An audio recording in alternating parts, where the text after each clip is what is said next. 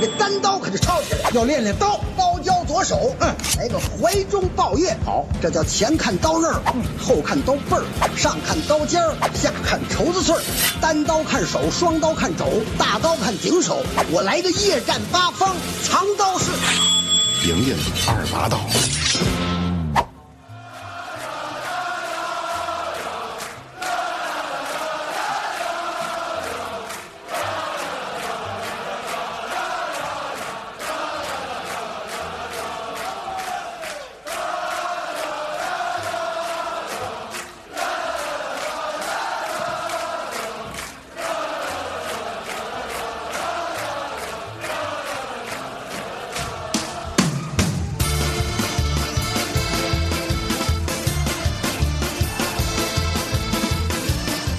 各位朋友，大家好啊！下边电台啊，我是小明头破。嗯，然后呢，咱们今天是在一个烈烈、呃、夏日夏日啊，嗯、录一期节目，然后也是影音二把刀的一个专题。嗯、之前呢，咱们聊了世界杯，呃、小明也给大家呈现了一个啊、嗯呃、单独自己制作的这个齐达内的音乐专题。嗯，呃，咱们足球呢先放放啊，对对最近反正大伙儿肯定天天被世界杯的这个信息给轰炸啊，而且巴西也挺热。咱们今天聊一个来自一个寒冷国家的导演啊，给大家凉快凉快。来自于芬兰的导演考里斯马基，嗯啊，我现在特别庆幸自己能特别熟练的把这个名字对念出来了，曾几何时还念不出来。也有叫郭利斯马基，郭利斯马基，阿基郭利斯马基，他是 K U O， 嗯 ，K O， 然后。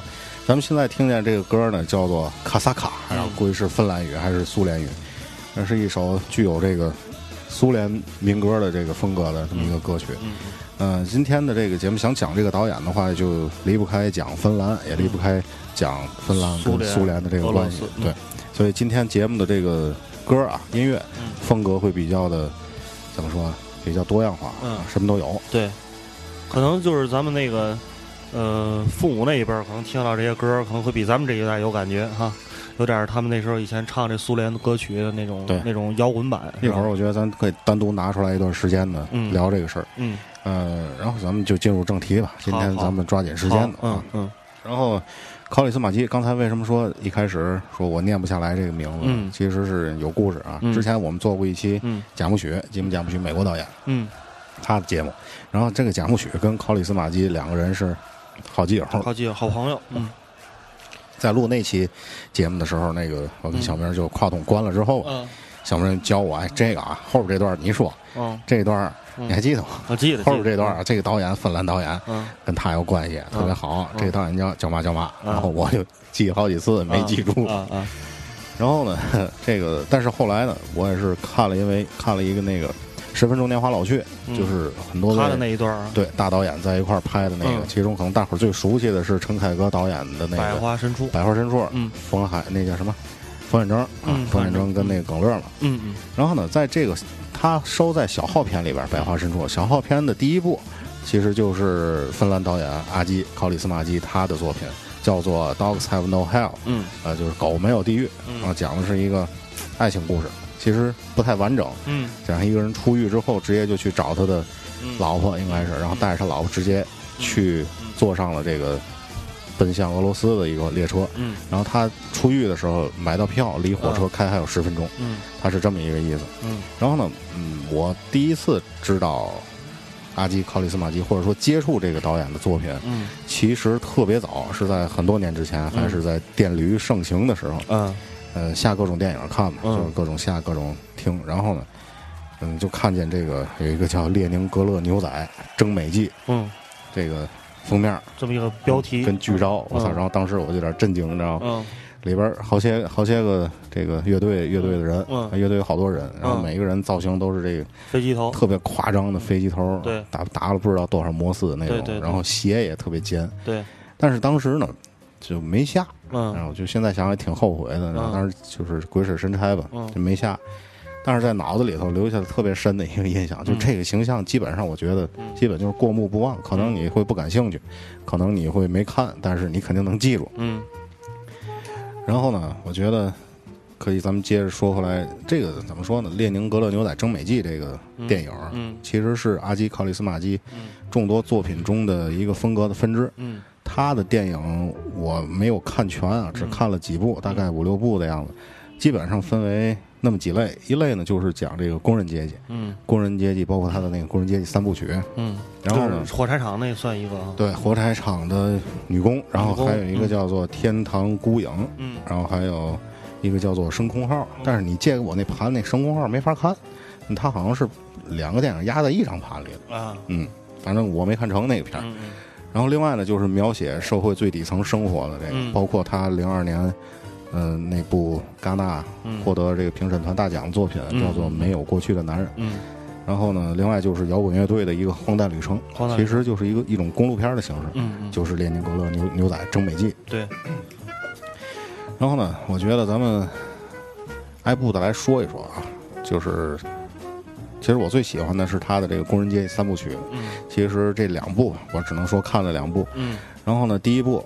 就是叫做《天堂孤影》，嗯，这部影片是一九八六年拍出来的，嗯，主演这几个名字啊，我给大伙儿都念一下，嗯啊，然后是这样，这期节目我会在这个微信当中，嗯，给大伙儿做一个相对比较详细的啊图文消息，大伙儿可以注意接收一下，嗯，可能我现在念名字您也记不住，嗯，您也对不上号了，到底谁跟谁，对对对，嗯，然后我发出来，您就能有一个对照了。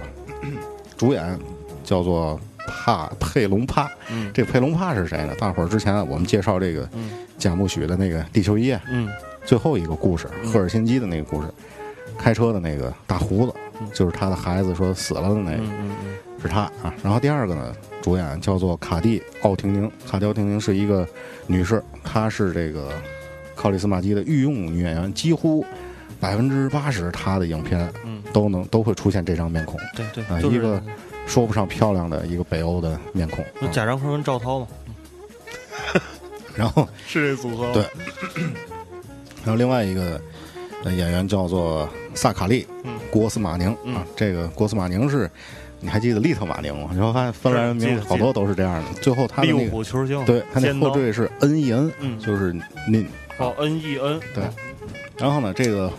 波斯马宁是谁呢？嗯，也是这个赫尔辛基那个故事里，贾贾木许赫尔辛基故事里，坐在后排的一个，挺胖的。他们不是上来仨人吗？有一个喝大了。然后呢，这个《天堂孤影》讲的这个故事是什么呢？其实特别屌丝，你知道吗？嗯，是一个垃圾车驾驶员，就是这个佩龙帕，他爱上了超市收银员，也就是这个奥廷宁。嗯，但是呢，就从这个影片来看啊，这个男主演，这垃圾车驾驶员，他是。特别不会搞对象，嗯，就搞对象的时候永远面无表情，嗯，然后女的问他什么话，他给人呛活啊，然后那种有一个是问他，那个女的问他，俩人吃饭说你想从我这得到什么，面无表情瞪着那女的说，我什么也不想从你这得到，我就是我，我是谁谁谁，说了一下自己的名字，然后当时我看特别囧，然后那女的说好吧，我就是随便问问。他店里人都得得意，对，都绷着脸，对对，嗯。然后最后在他这个搭档的帮助下呢，这两个人最后还是想吧，脱离现在的生活吧，嗯、去寻找新的生活，嗯、就坐上一艘印着这个苏联的镰刀斧头的、嗯、这个旗帜的轮船，嗯，估计是上苏联啊过日子去了、嗯、啊，有可能。嗯、然后呢，其实这部影片呢，我觉得在一九八六年来讲。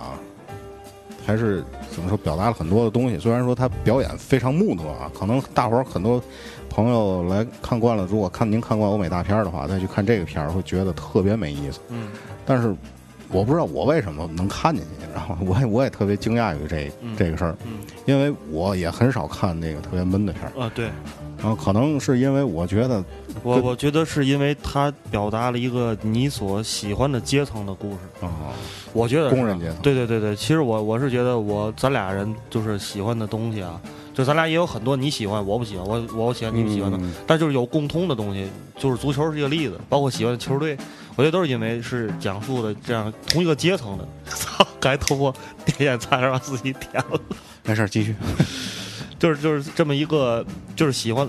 落地儿，喜欢这种落地儿特别，呃，实的东西，然后讲这种呃中下层人民的这种这种东西。我觉得其实包括那个电影，包括贾木许电影哈，其实那个一开始那几部也都是嘛，小五啊，嗯、什么那种社会低级的犯罪分子、啊，什么小偷啊、骗子呀、啊，类似于这种挺没事儿干的人、啊，天天失业者是吧？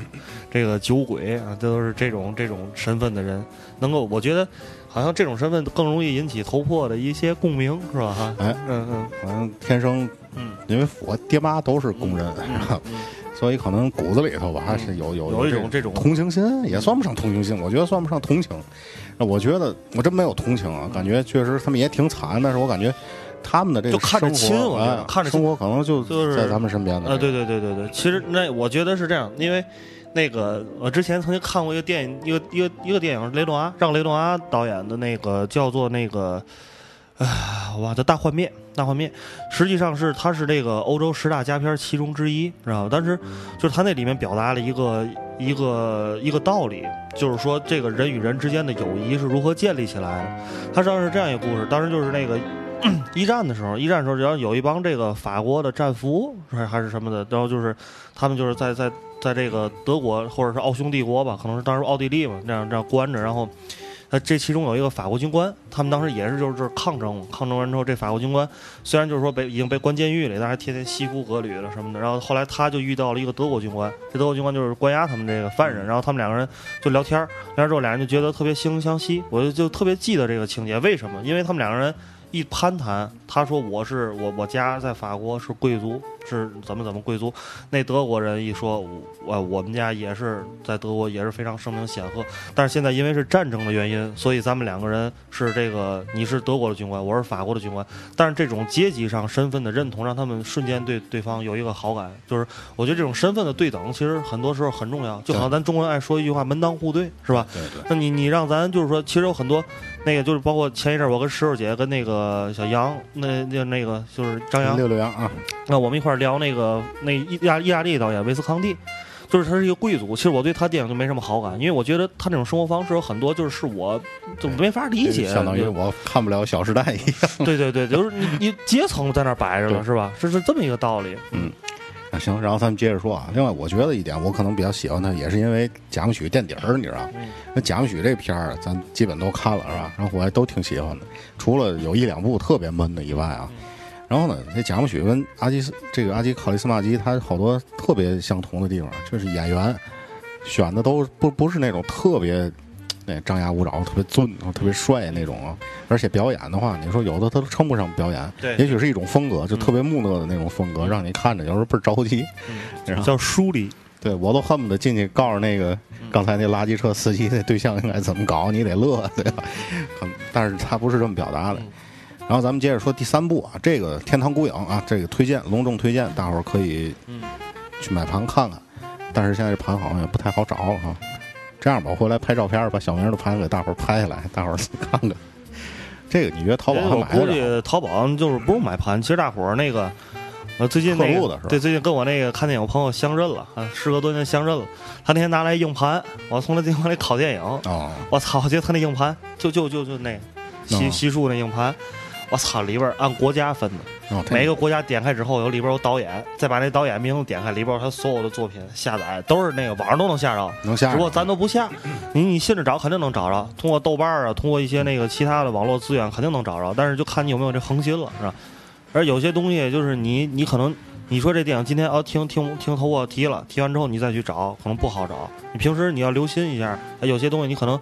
呃，今天不想看，把下来；什么时候想看，拿回来。就是这样一个习惯比较好、嗯。然后咱们接着说这个第二部啊，工人阶级三部曲的第二部叫做《火柴厂的女工》，嗯，拍摄于一九九零年，嗯，同样是这个叫做卡蒂·奥廷宁的，嗯，芬兰女士主演、嗯、啊。然后她讲的是一个火柴厂的普通青年女工，嗯，但是她呢家庭生活特别不幸，她父母对她特别不好。冷这片你看了对吧？看了看了，嗯，咱俩都看了。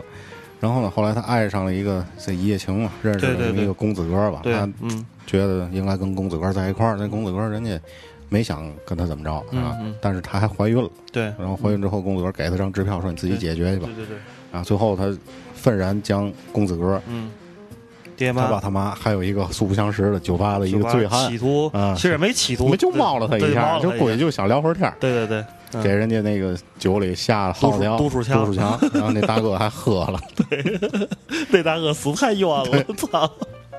这个其实特别，其实挺悲惨，就用一个时尚词儿吧，心塞，然后特别心塞的一个故事，就让你觉得这个女孩儿，你说她做错了，做错了什么？她做错了就是不应该去相信这个一夜情的这个公子哥，但是她也不认识别人，她在这个酒吧里跳舞，在这歌厅里跳舞，没人没人理她，是吧？没人邀请了。我记得特别有意思的一个镜头嘛，他去跳舞，梳妆打扮一番，嗯、年轻的姑娘先被嗯邀请了，对对对，然后不太年轻的也被邀请了，我就还有一个岁数比他还大的，嗯，可能还没有他好看的，那姑娘也被邀请了，就他坐在那没人搭理。嗯，这个片儿我后来看过，那个就是刁亦男，刁亦男导演的《夜奔》，那不叫《夜奔》，那个叫我操，那叫什么来着？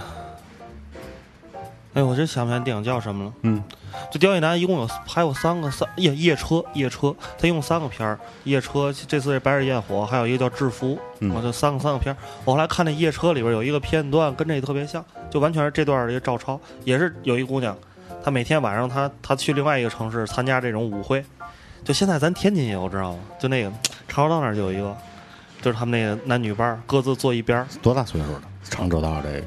就是四五十岁，但是我也见过有二十多岁去、啊、嗯跳舞去了。然后就是这男士音乐一响，男士邀请女士凑成一对儿一对儿的，就这我觉得操，这对你们长得长难看点儿姐去这多多虐心的嘞。对啊啊！但是怎么说，人在年轻的时候啊，嗯、总是希望自己，哎呀，有更多人喜欢你。缺点的话能注意到你。对，对对其实。这个社会我觉得有时候挺不公平的，但是有时候也挺公平的、嗯、有时候咱们在马路上走也会看到一些咱们觉得不那么漂亮的人，是是，包括咱们自己在那样普通的人也都能嗯很甜蜜的跟自己另一半在一块儿，是啊、嗯、其实火柴厂这个故事我觉得就是挺挺悲哀的。其实想想这个这个姑娘，你其实是一好姑娘，是一好人，就是说然后过着平凡的生活，然后因为她就是太久没有感受到这种心情、爱情，就是包括友情，他也没有朋友。你发现他就是只有一个，他那他有一，你还记得他有一段那个镜头，嗯，她不怀孕打孩子去了，打完孩子啊，不是打孩子，他让车给撞了啊，对，让车撞，咣的没表现，他就想自杀是吧？他让车，他好像是想事儿的，怎么让车撞？然后他爸看他去了，对对，他爸看就拿了个橙子，对啊。老爹看闺女去，闺女让车撞了，拿了个橙子，然后跟他说：“你以后搬出去吧，啊，你以后搬出去，你这太给我们添麻烦了。”对对对，嗯，那这个反正他也算比较能忍的，最后用耗子药，这要搁别的鬼方子已经点了。对对，就是那里边，而且让我看到还有一情节，看之后觉得特别不痛快，就是他他想去出去跟漂亮的男士约会，就是咱这么说啊。就是说这，这咱其实这这人叫什么？奥婷宁哈，这这姐姐确实他妈是不漂亮，对，但是她想给自己捯饬的漂亮点，她就买了个连衣裙，红我记得红色的，也不是紫色，就是一个特别鲜艳的颜色。她穿上之后特别开心，想给她父母看，父母跟她说 "beach"， 就是类似于就贱人，对，就一下把她对于这种美好事情的向往一下就扼杀在摇篮里了，是吧？告诉她退了去吧，嗯啊，对对，赶紧去退了。然后她这里表现就是她自己养家，嗯，她养着她爸她妈，嗯，三个人的生活她自己来供养，她有个弟弟，嗯。他弟弟就因为受不了他爸妈搬出去，对对对对对，嗯、他弟弟是一大朋克，对对对，对吧？呃、小金头裤，好像在餐厅里当一厨师，啊、给人帮厨。那他弟弟也是一个挺重要的角色，嗯、但是这人名字我没查着。嗯，呃，列宁格勒牛仔正美记里边有的。然后这个阿基斯马基的哥哥叫米卡，嗯，考利斯马基，嗯。拍过一个片儿叫什么僵尸四个字的，嗯、主演主主演主演就是这就是这他弟弟，嗯嗯嗯。这个大伙儿啊，这个电影回来大伙儿上网找，您就能挨个都能对上号。对对，嗯。其实那个，你觉得那事儿咱还说吗？哪个？就那个。啊，这个片子里头啊，嗯、它有这么一个背景。这片子是一九九零年拍的，嗯嗯、它里边呢出现了一个比较敏感的事件，嗯，这是东方的一个国家，嗯，然后呢，在这个事件当中呢，这个新闻它等于是作为一个事件背景，嗯、新闻播的是非常，嗯、呃。共产主义的一个，这共产主义的视角去说，一个视角去说的。当时呢，这我们还讨论了一下，为什么这么说？对，这后来我查了一下，简单的历史的背景，包括地理的背景。嗯，芬兰啊，你看地图的话，跟俄罗斯基本上就是，就俄罗斯可以把它吞了，没什么问题那种的，很长的一个国境线挨着俄罗斯，挨着苏联。然后呢，后边我会讲到一个什么呢？一个词儿叫做芬兰化。芬兰化等于现在是在政治外交的这个层面上的一个。怎么说呢？一个通用词，讲的是什么呢？就是一个小国，因为这个受邻国大国的一个威胁，所以说无条件的听命于他。其实讲的就是芬兰在呃二十世纪中叶很长一段时间和苏联的一个关系，因为它跟苏联太近了，知道吗？苏联当时是跟他签订了一个类似于互助条约这种，然后帮怎么说援助条约，就是。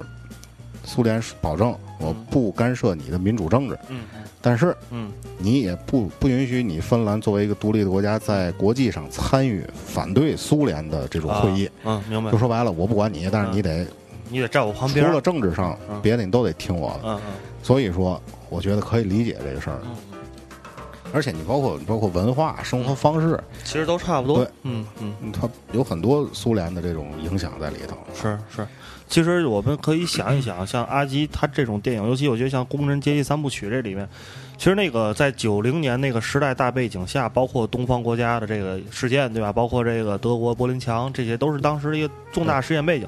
其实当时有很多电影导演，尤其这些东欧的，就是说从这个苏联解体出来，这些导演都在关注反映这个事件。其实我觉得，就是可能因为咱们没有设身处地生活在芬兰，你也不是这欧洲国家人，咱们看可能你看不出来其中的一些政治意味。但是其实我有我举一个例子啊，就是那个杰斯洛夫斯基拍过一个最著名的，后来在法国拍的《红白蓝》，嗯，你应该听说过，我知道，看过那个。呃，这个当时那个白其实讲的就是波兰的民主政治化的过程中发生的一个故事，他用的非常非常好，就是一开始啊，这那那那那男主演我忘了是一理发师，也不是谁什么了，就是波兰那个小理发师，就是还是生活在那种共产主义社会之下，他老婆特别漂亮，你知道吧？然后他就跟他老婆晚上做爱。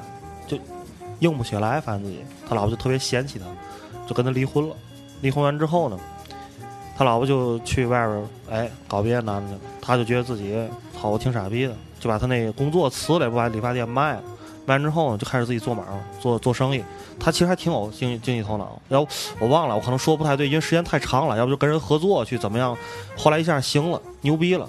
牛逼完之后，他就去找他老婆，他还特别爱他老婆，就跟他老婆要复婚。他老婆说：“行啊，那咱来来吧。”哎，俩人一弄行了，特别行，而且一下就行了。这你能明白什么意思吗？明白，嗯。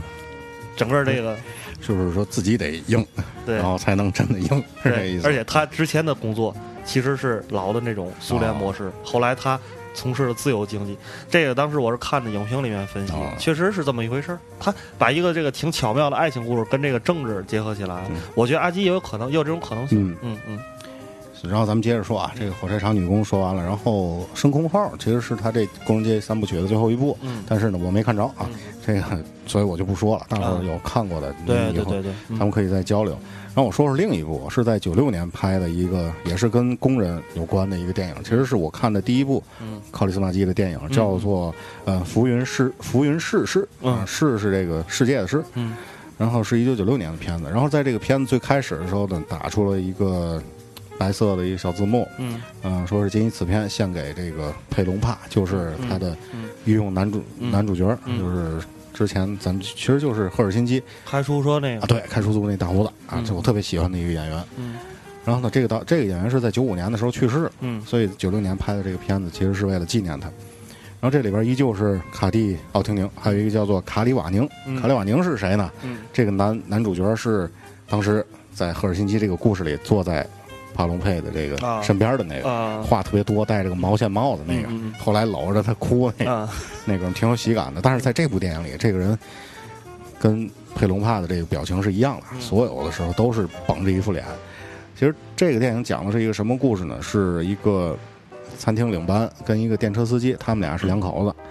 然后后来呢，这个经济不行了，这电车司机就下岗了。下岗之后，他对自己很有信心，说：“老婆，给我烙俩汤饼，我找工作去。”就基本上就是这意思，你知道吗？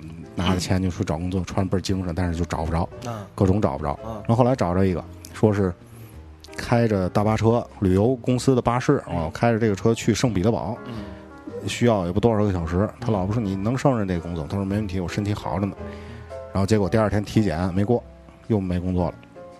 然后这个电影其实是简单的一句话总结啊，就是这个芬兰下岗职工再就业之之歌，你知道吗？就是一个芬兰版，应该有一首从头再来，心若在梦就在啊，这个。然后看完这个电影，整个给我一感觉是什么呢？他们最后的结局很美妙，你知道，是这个都失业了，结果餐厅领班就是这个奥廷宁，他原来的老板，他这个餐厅也也解散了，你知道，被人收购了。这个老板又找到他说：“你看，咱们这么长时间没见了，是吧？我也挺欣赏你的，而且我也遇到了一些事儿。我现在不太信任男人，我只信任你。我再重新开一个，然后你把你能招来的人都招过来，咱们接着干。”然后等于最后又重新开了一个餐厅，结果就被火了。嗯，最后是镜头，最后一镜头是这个男主角抱着狗，跟这女主角一块儿就特别开心的看天，嗯，嗯然后他们开心的话也是微微一笑，然后感觉他很开心，对对不会俩人斗了，拼起俩人冒没有没有这个。然后呢，这个电影里头有一个细节啊，呃，就是这个电车司机带着他老婆去看电影，嗯、就是想排解一下这个郁闷嘛。嗯嗯结果看了一半，很愤怒，我就出来了，说这什么破电破电影，知道吧？根本就没意思，浪费我的钱。然后就跑到这个售票员那儿，愤然要求退票。然后那售票员说：“你神经病吧，你有病吧？”然后他老婆就把他给拉走了。他老婆说：“她是你妹妹，你知道吗？”他说：“我不管她是谁，反正我要退票。”然后就在他们这个不是重点啊，他们出来的时候，在这个影院门口，一般电影院不都贴着其他电影海报？海报第一幅海报就是。地球仪，地球仪，看就是这个，对，什么鸡玩对，不知道，不知道是不是这个意思、啊。然后反正这个片子呢是又有点让人难过，但是看着也挺开心的，有很多黑色幽默的东西在里头。嗯，那反过来说，像这个《工人阶级三部曲》，幽默的东西就特别少。嗯，然后咱们说到这儿，咱们来听首歌啊。其实，嗯、呃，真正让我感兴趣，开始对考里斯马基电影感兴趣的，这个还是那个《十分钟年华老去》。嗯，那那一小段让我觉得我操。特别能够打动我，知道吗？然后他在那里边呢，呃，这个情节就是这个男主人公在十分钟之内去女主人公上班的那个酒吧，嗯，这时候酒吧呢有一个乐队在演出，嗯，这个乐队的名字实在是太长了，也是考里斯马基特别欣赏的一个乐队，在他电影里多次出现，然后咱们一块儿来听听这首歌，听这首歌，嗯。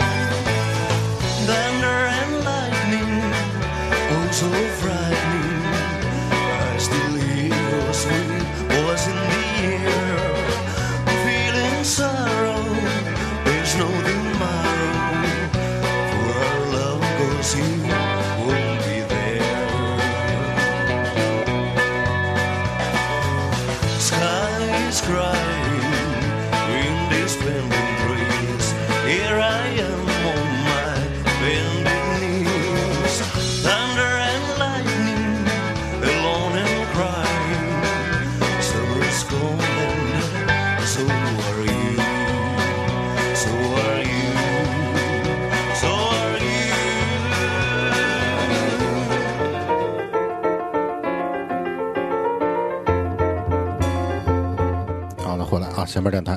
然后咱们今天呢聊的是一个芬兰的导演，叫做阿基考里斯马基，非常难记啊。然后刚才听过的那首歌叫做 Thunder and Lightning， 就是闪电和光。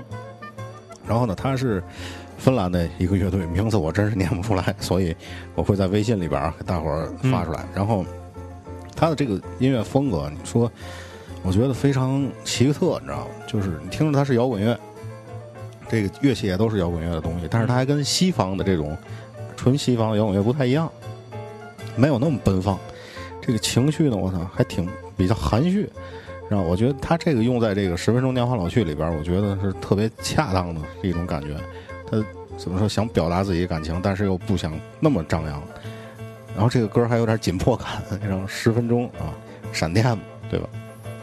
然后咱们接着说吧，接着说考里斯马基后边的这个影片。然后他比较出名的最怎么说最为成功的一部片子叫做《没有过去的男人》，然后这部片子是在二零零二年完成的，主演呢叫做呃马库、佩尔托拉，还有卡蒂奥廷宁。嗯、奥廷宁凭借这部影片呢是获得了奥斯卡当届的这个最佳女演员，就算是戛纳的一个影后。嗯啊，然后咱们简单说说这部影片的一个情节啊，嗯，其实也是比较简单，就是讲述了一个离家出走的一个男人。在下了火车之后，他坐在这个公园的椅子上就被袭击了，被几个歹徒给打懵了，你知道吗？他醒过来之后发现自己就躺在医院里了，大夫说这这人活不长，但是他自己生命力比较顽强，就把管儿就都拔了，自己就溜出去了，但是就失去记忆了，钱包什么的也都没了，他也不知道自己是谁，然后就住到了一个贫民聚集的那么一个区域，住进了一个这个集装箱里，然后在集装箱里住的时候还被人敲竹杠，就是有一当地的治安官，然后不不允许那么多流浪汉，然后还找他要钱，你一个月说一个星期得给我多少钱。然后呢，这个人就是碰上各种倒霉事儿，在失忆之后，首先是刚才我说的这个，第二个呢就是他想找工作，找工作得在银行开户，然后就去了一个银行，在开户的时候碰上银行抢劫，有抢劫犯，然后结果抢劫犯把他跟一个银行的女职员关在这个金库里，结果出来之后呢，警察就诬陷他。因为他没有什么都没有，嗯，就诬陷他。警察想破案，就说他是这个抢劫犯，然后就又被关进监狱，然后后来又被救出来什么。但是他在这里边失忆的时候，认识了这个由卡蒂奥廷宁扮演的一个救助站的一个女工，嗯，然后非常心地非常善良。然后在这个电影里，你就会觉得这个姑娘其实挺美，挺美的。然后零二年已经不是姑娘了，也是阿婆了，你知道吗？就觉得她特别善良。然后。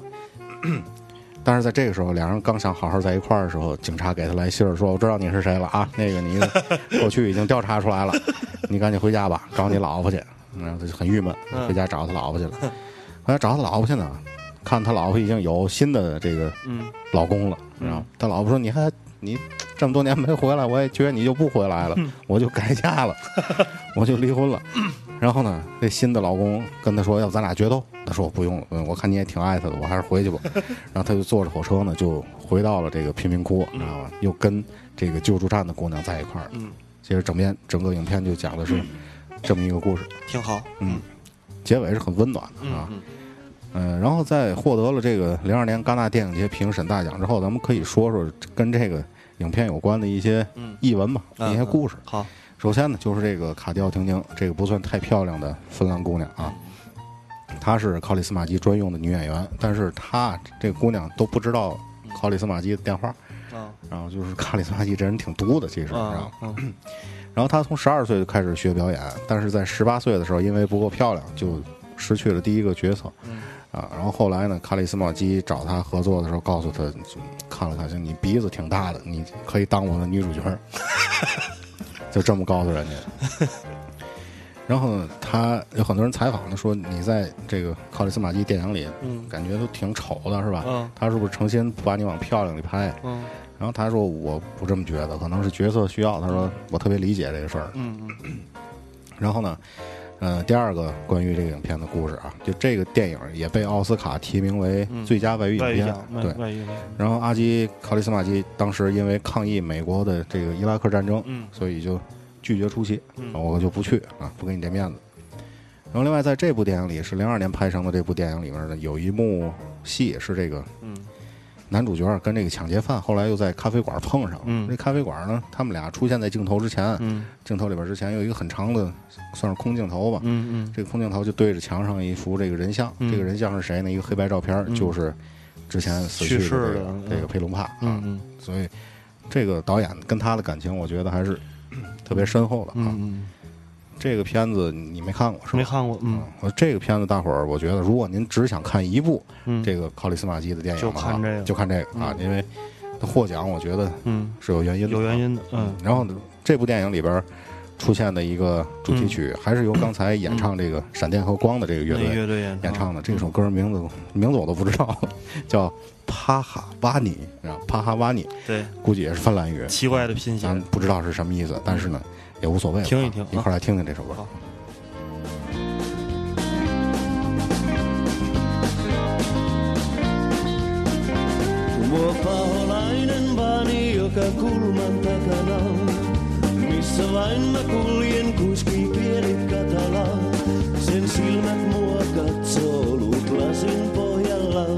Sen hymyilevän luoman vieraan tytön huulillaan.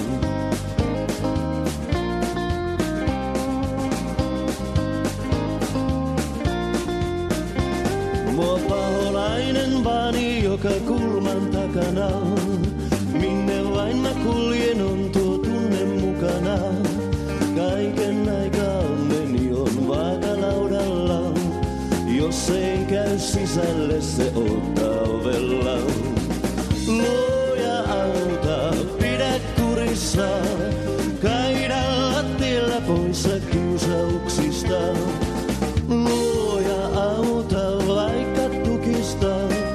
Pidä mieli kirkkaana ja paita puhtaana.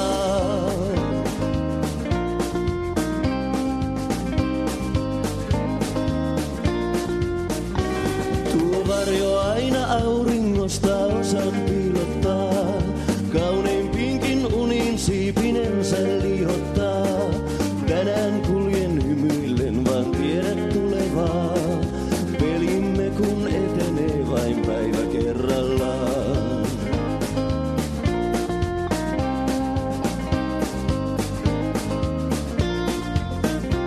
Mua paholainen vaani, joka kulman takana on.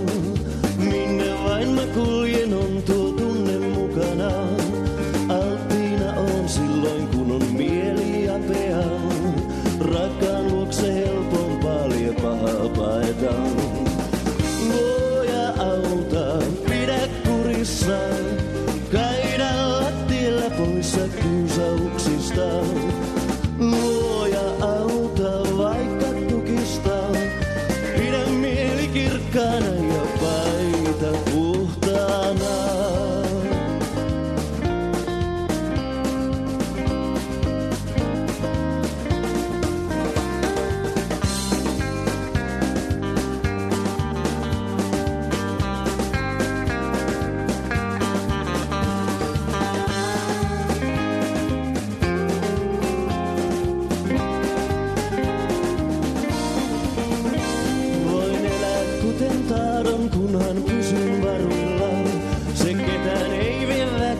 saa kukin valita, vaan hankala on aika ajoin mieli hallita.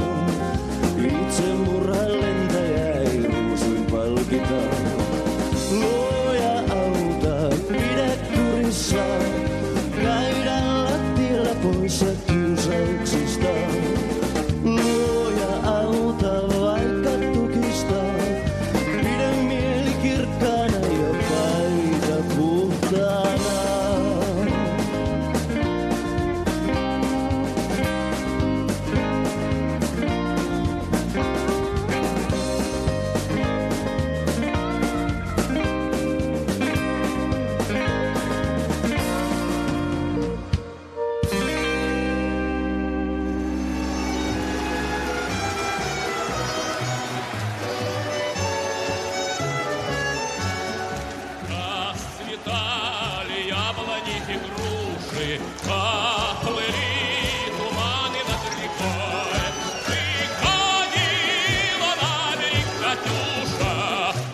好啊，回来。然后刚才听见的是这个，呃，考里斯马基获得零二年戛纳电影节评审团大奖的一部电影，叫做《没有过去的男人》当中的一首啊一首歌曲。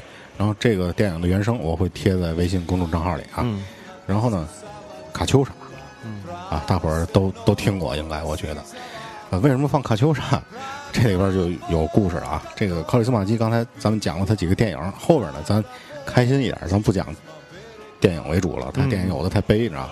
这不，哎，我我插个题外话啊、嗯，我前阵有一个从网上谁看一文章，就写一夜总会小姐，写她接触的人有几类人，唱这种歌的人一般都是当兵的老逼，哦、然后你妈的年轻时候过军旅生涯，哦、还去过俄罗斯，哦、然后就是有这种红军衫，而且有可能是东北人，对对对，那里边特别牛逼。他还说有一类人来了之后四五十岁也都事业有成，但是看着特别伤感，就喜欢唱的歌是血染的风采。哦，就是有军旅生涯的人基本上他都是因为在军队里唱也就唱这些歌啊、嗯，对对对，是吧？嗯，这个是怎么回事呢？当年啊，这个一九九三年六月六月十二号，这个考里斯马基组织这个叫做列宁格勒牛仔的这个乐队啊，嗯、在芬兰的赫尔辛基一个广场搞了那么一场演唱会，叫做 Toto 巴拉莱卡兽。巴拉莱卡巴拉莱卡这个东西是俄罗斯的一种传统的三角形的一个弦乐器，嗯，知道吧？但是当时演出的时候不光是有列宁格勒牛仔这一支乐队，而是还有一个全副武装啊，穿全不是武装，穿着军装，阵容有一百六十人的一个真是苏联的一个军乐团，合唱合唱团，合唱团，嗯、这大管弦乐都有，然后就共产主义、嗯、艺术这一套，然后，然后等于在芬兰进行这个演出。当时呢，从芬兰跟俄罗斯以及周边的一些邻国来了多少七万观众、嗯、一块来看这场演唱会。嗯、现场还有人挥舞这个中国的国旗，因为我看这个演唱会了，嗯、这个演唱会网上能找着，在爱奇艺那个网站上我也会贴，到时候、嗯、大伙儿可以好好看看。嗯、其实这个呢，就是冷战结束之后呢。嗯西方的摇滚乐跟共产主义的这个艺术文化有机的一个结合在一起了，而且我觉得啊，考里斯马基干的这件事儿啊、嗯、特别牛逼，嗯、可以说我觉得是前无古人后无来者，嗯、咱回忆回忆，嗯、基本上没有这么干的。嗯啊，有一次我记得是那个俄罗斯刚刚解苏联刚刚解体，俄罗斯那个办了一个重型重型音乐就是重金属演唱会了。嗯里边请了什么 Metallica、A C D C， 那底下那警察不还在那打那些歌迷嘛？对，所以我觉得考里斯马基这个事儿干的挺牛逼的。嗯，然后刚才咱说这个，咱们先简单介绍一下列宁格格勒牛仔这个乐队啊。这个刚才最开头的时候咱们说了，这个造型非常奇特。嗯，其实呢，这个乐队出现在电影里的时候，添了几个人，添了有谁呢？就刚才我说的那个胖子，嗯，然后然后还有这个。那那那弟弟是吧？对，然后还有佩龙帕，啊，佩龙帕在里边演乐队经纪人，演一个特别小气的经纪人。嗯，在这个《列宁格勒牛仔争美记》啊，这个电影里，这个电影我看是哪年拍的？这个电影是一九八九年拍的。嗯，在这部电影里的这个佩龙帕饰演一个特别吝啬的经纪人。嗯，里边有一个情节是什么呢？他不给乐队的这些人饭吃，然后乐队人说我们饿了，我们想吃饭，然后他说行，你们在这等着，我去超市里边买买吃的。嗯。进去之后买了两大兜子洋葱头，然后分给他们，让他们啃去，然后自己还偷偷在衣服里揣着一个面包，然后自己在那吃，特别高兴那种。嗯，这个片子我也推荐大伙看，这个片儿网上应该能找着。嗯，然后呢，这个列宁格勒牛仔啊，他这个乐队是最开始我这个我是从百度百科上查的啊，嗯、这个我是先声明一下，嗯、大伙可能有其他途径知道不一样的故事。嗯。嗯嗯，它是之前存在的一个一个乐队，叫做 Sleepy Sleeper，嗯、然后正在沉睡的沉睡者，嗯、这么一个乐队。后来考里斯马基想拍这个电影，就把他们给请来，来给装成这样，嗯、让他们拍。嗯、结果拍完之后呢，这个乐队其实之前没有什么名气，嗯、然后拍完之后，大伙儿都想知道这个乐队到底是不是真实存在的。嗯、然后这哥几个一看。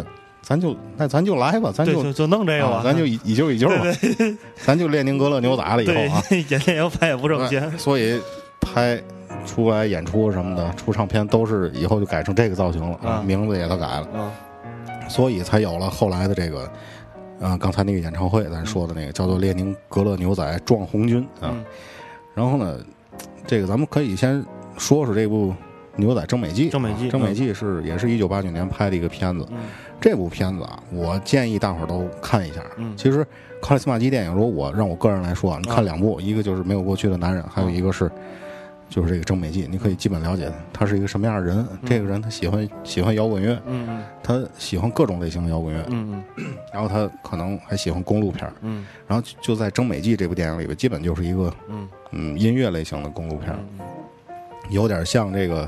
Blues Brothers 就是福禄双霸天、嗯，双霸天、嗯、也有点像当白老，嗯，然后吉米·贾木许的当白老、嗯。为什么这么说呢？在这个电影里头有这么几个镜头啊，嗯、一个就是这个摄影机架在这个汽车上，嗯，汽车缓缓的往前开，然后背景音乐是这种布鲁斯或者爵士，嗯，镜头里呢就这个一排一排的小房子在缓缓的往后走，这是一个。然后第二个呢还有这个沼泽地的镜头。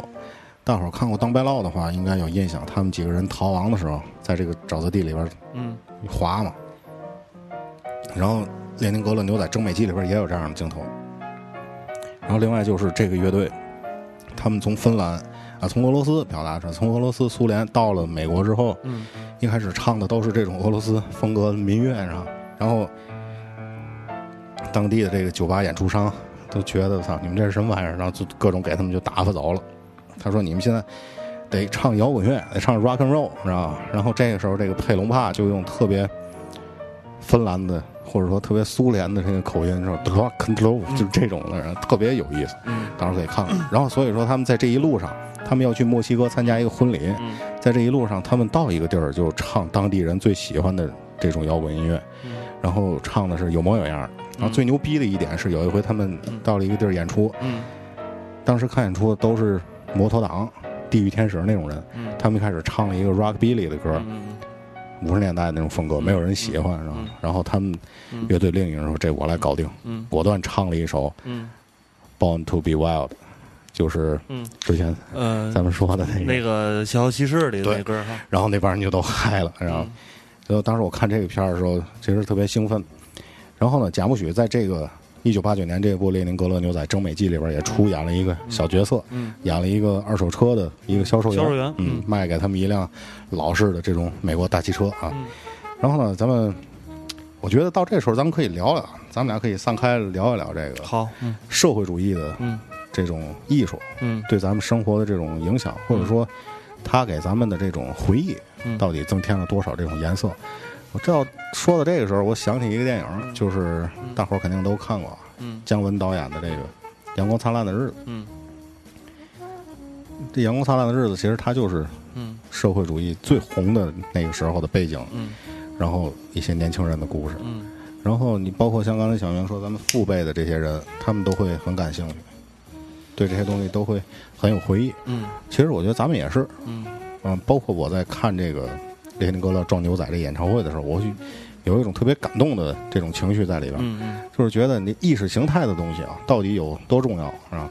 就是说，在人们的这种喜悦、悲伤和这种狂欢的众多众人的狂欢的面前，嗯嗯、就是我觉得你不用介意这个穿军装的人他是共产党，对对对，或者说弹吉他这个人是个美国人，嗯，然后这音乐形式就是只要能让人感动，你包括像卡秋莎什么三套车呀、哎。嗯莫斯科郊外的晚上，这个伏尔加河的《纤夫》，这种这些歌吧，咱们从小就都听过。对，现在在听的话，我觉得依然很好听。对，虽然咱们没去这个夜总会唱这个歌去啊，但是我就觉得没必要说一棍子打死吧。嗯，就是虽然说，我操，我是不是有点反动了？苏联的过去，注意说话方式吧。苏联的过去是吧？也没必要一棍子打死。嗯，他还是为人类的这个。怎么说？艺术生活创造了很多的，提供了一个奇异的艺术形式。然后啊，嗯、咱们来听首歌啊，嗯、就是这个列宁格勒牛仔壮红军这个演唱会上，嗯，大伙儿肯定都听过一首歌叫《Happy Together、嗯》啊，这个各种广告里头用。对对对，咱们来听一听这个由是那个《春光乍泄》里的歌，对，嗯、苏联老大哥啊、嗯、演唱的这个版本。嗯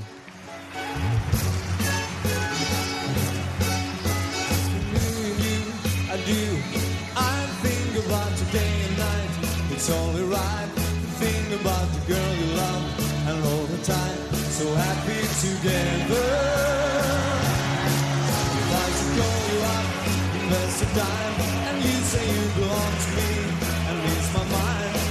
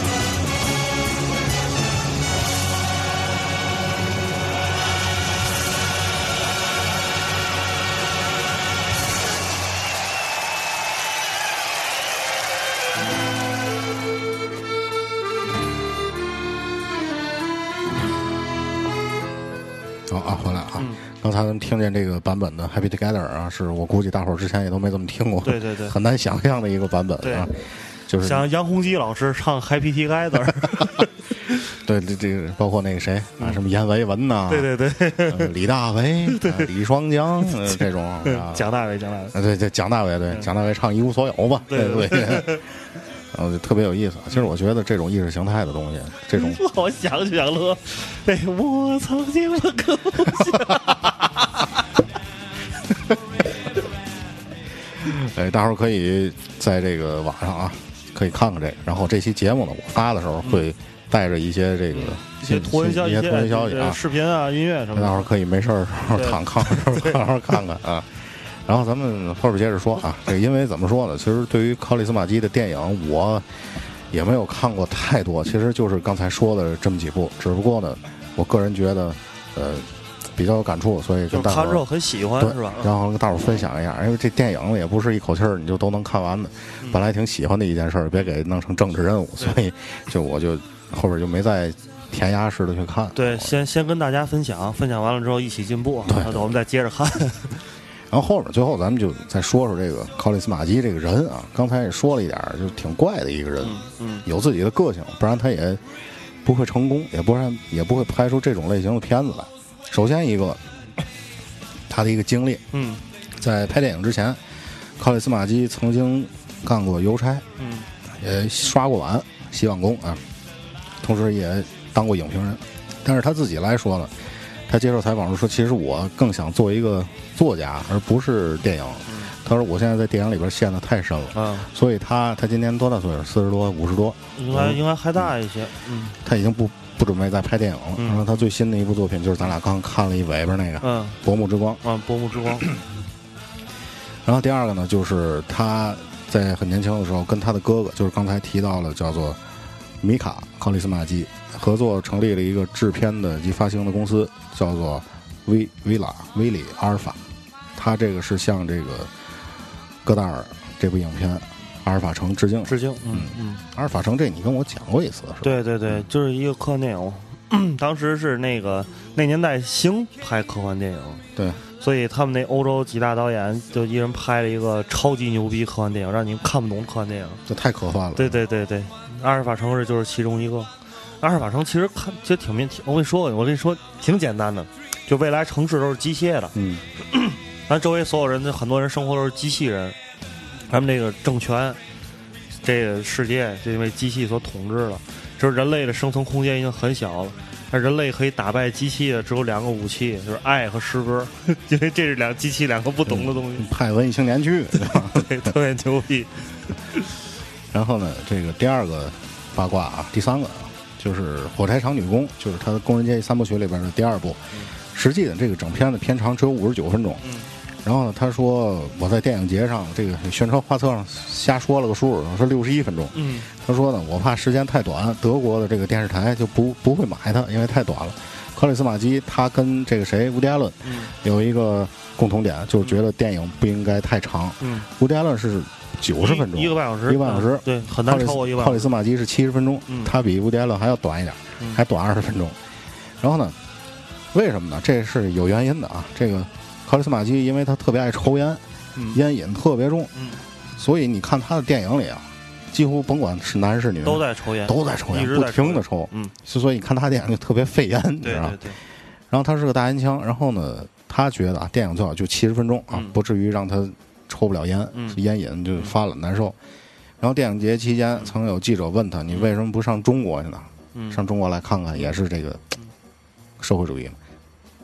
然后他特别漫不经心的说，飞机上面不让抽烟，那么多小时，嗯、除非你再给我给我弄个专机，是吧？嗯、而且中国文革还没结束呢。嗯、然后记者说文革早结束了，嗯、然后他就特别狡黠的这种眼光跟记者说，是吗？我看不是，我觉得没结束。嗯、啊，然后这是一个故事啊。然后其实像这种，而且他还有一个特别令人可能觉得比较匪夷所思的一点嘛，就是在电影拍摄的时候，他不允许演员的这种随意的发挥啊，你知道吧？就是有时候你看他电影会觉得每个演员都特别刻板，眼睛啊、动作呀、啊、都特别拧了。天津人讲话，为什么呢？是因为他都有规定了，你看哪儿，什么时候看哪儿，不许看哪儿，手、胳膊什么不能乱动。他有很多这种死的这种规定。小小金也这样，是吧？对，那个曾经那个有一个，当时是谁呀、啊？那个反正日本特别明星特别著名一个男优，我忘了是那个是不是就有一眼睛特别大那人叫什么来着？毕福剑。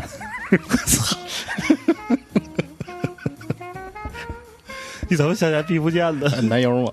不是 A V 男优。那毕福剑眼也不大，毕福剑一眼角出名了，贾腾英还行，我操。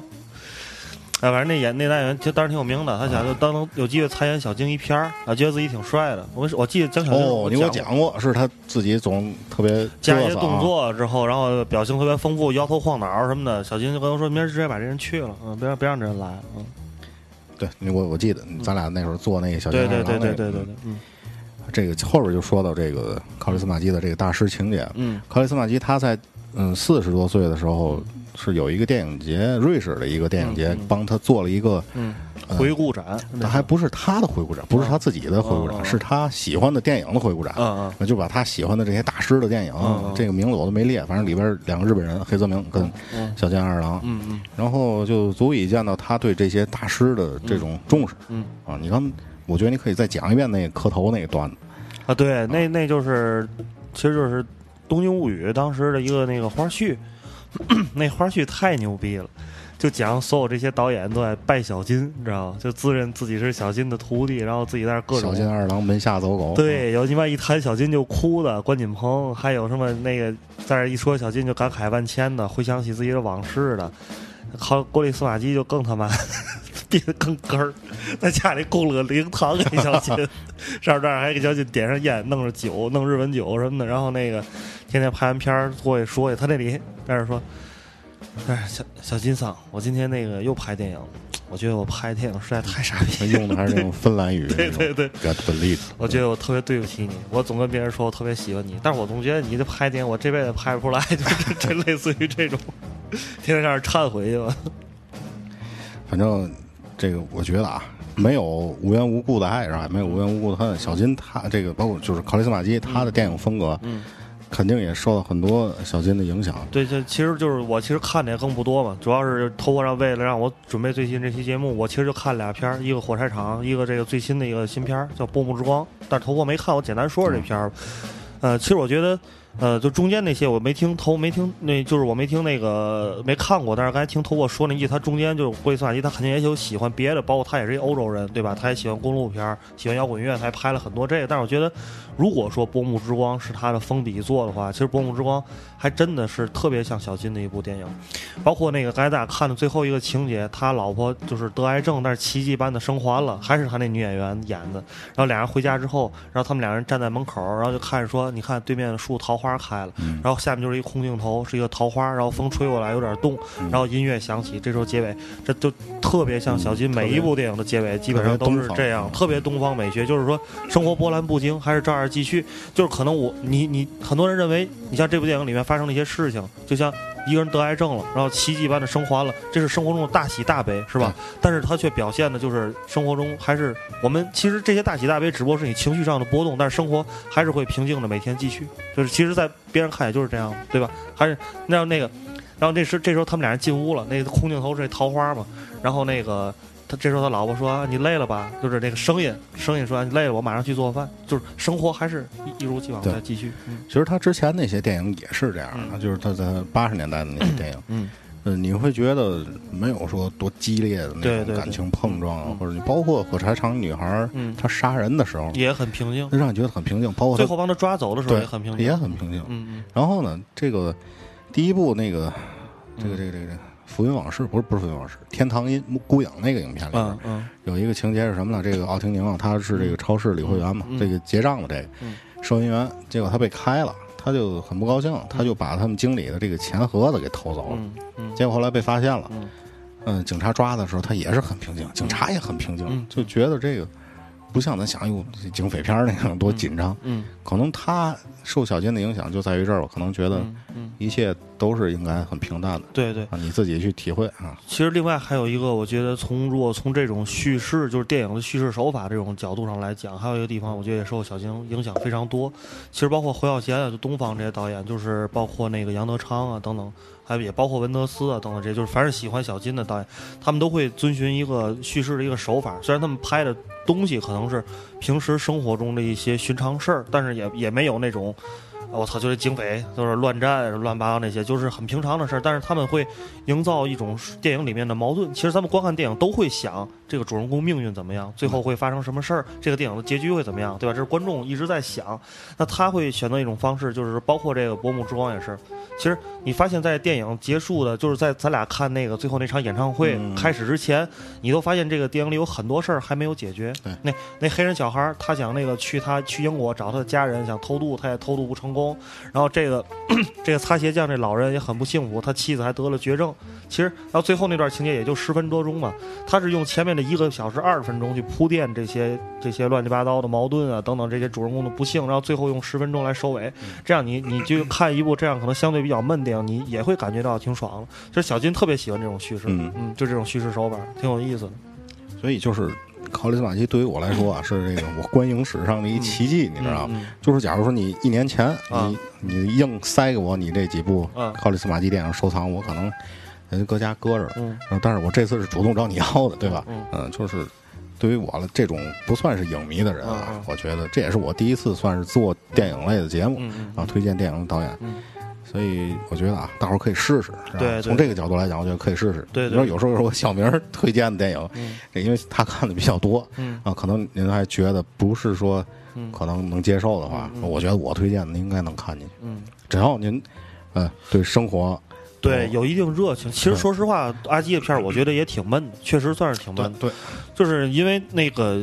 其实我反倒觉得很多那个大家觉得特别大师的大师的片儿倒不闷，你就黑泽明的片儿，我觉得真不闷，嗯、那对吧？那你像阿基这种片儿就很平淡，就是因为就就是现在大家看惯大片，觉得这个情节推进的太慢了。但是我觉得这里边就有一种东西会吸引你，就是说这种情感这样的一些。然后另外吸引我的一点就是他片子里的音乐有有音乐，他这个音乐对对对对，跟他片子不一样。嗯。就刚才咱说的《天堂孤影》这个片子里头，嗯、两个男女主人公都走一木头人路线的，嗯、但是警察开车一出去玩去，嗯、咔一拧，啪大布鲁斯出来了，你知道吗？就非常有律动。我觉得他是可能往回找吧找吧，你知道吗？如果这个音乐也特别闷的话，可能整个影片你从视听的角度，对对，确实有点差。对，那反而其实，那你是不是也觉得，就是可能因为平时这种那个情节特别闷，这音乐出来是感觉更牛逼。对对对对对。你你不像你，比如说在家你看一个滚石演唱会，你就好到最后都有点木了。他讲布鲁斯的电影，他可能就肯定放布鲁斯。对对对。但是这个呢，你你你不知道为嘛？你知道我在芬兰赫尔辛基一个寒冷的夜晚，一个。不懂谈恋爱的这男主人公带着一个一肚子火的女主人公，俩人上郊外开车出去，然后再听布鲁斯，然后你就不知道为什么东东外，然后只是导演喜欢，而且觉得我操这歌太他妈好听了。可能你要平时我给你说哎好听，这你觉得一般般，对，就是他配的特别好。对对对，所以就是特别遗憾的一件事啊，在网上啊，就在虾米上，我只找着一个电影的原声，就是这个这个。呃，没有过去，没有过去的男人。嗯嗯、然后另外就是列宁格勒牛仔有专门的艺人的这一栏，嗯，嗯然后我觉得大伙儿可以上网去看啊，我会给大伙儿列出来这个链接。好，嗯、呃，最后呢，最后咱们来听首歌啊，嗯、最后以这首歌结尾。嗯、这首歌呢也是有一定情节的，在这个没有过去男人里，嗯、这部影片接近尾声的时候，刚才不是说，嗯。他的这个原配又改嫁了嘛，嗯啊、他就决定回去找这个救助站这姑娘，嗯、在回去的这个列车上，嗯，嗯，镜头对着这个人，然后他。也是微微微微笑着，然后你看得出来他很高兴，嗯、但绝不是那种哎张牙舞爪那种。嗯，在火车上，芬兰的列车上，他点了一个寿司。嗯，就是咱们现在在二番竹总能看见的寿司。嗯、这种二番竹没寿司啊，嗯、有寿司日餐嘛。对的，嗯、这种小碟儿，然后就端上来，跟他们这身材特别不搭配的这种，嗯、给他筷子，然后他在那吃。这时候背景音乐响起的是一首呃日文歌曲啊，嗯、我觉得。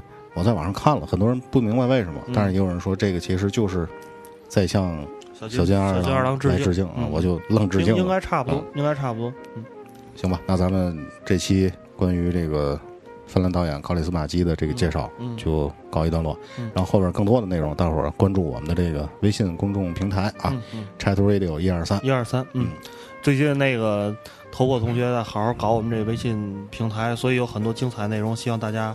关注对，然后以后我们就是想节目的话，嗯，不单纯就是这一个多小时的声音，然后更多的内容在里边。对啊，另外还有好消息啊，咱们这新浪微博啊，我们现在是加微了，加微了，蓝微了啊，因为我们说话要谨慎了。对对对。然后我们会把新浪上的节目也重新整理一下，把可能查漏补缺吧，把缺的节目都补上，大伙儿可能以后听节目的话会更方便。嗯嗯，好吧。好，那咱们这期就这样啊。咱们最后来听这首日本风格的歌曲。好，嗯，拜拜各位，拜拜各位啊。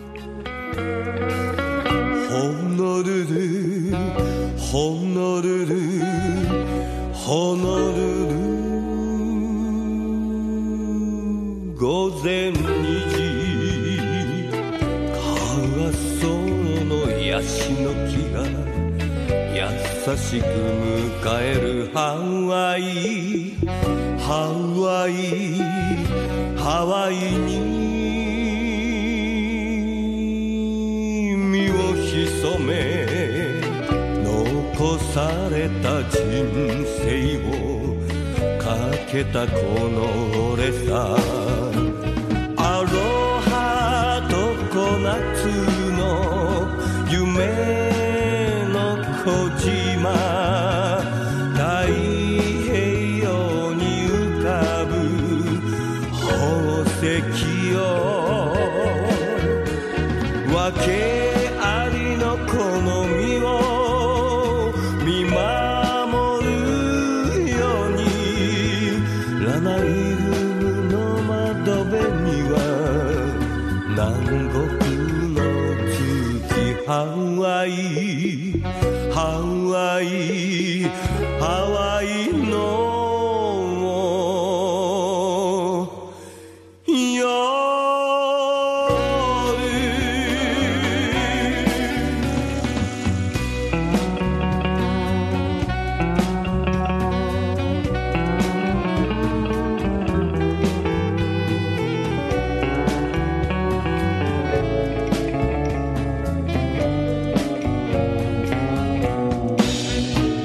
アロハ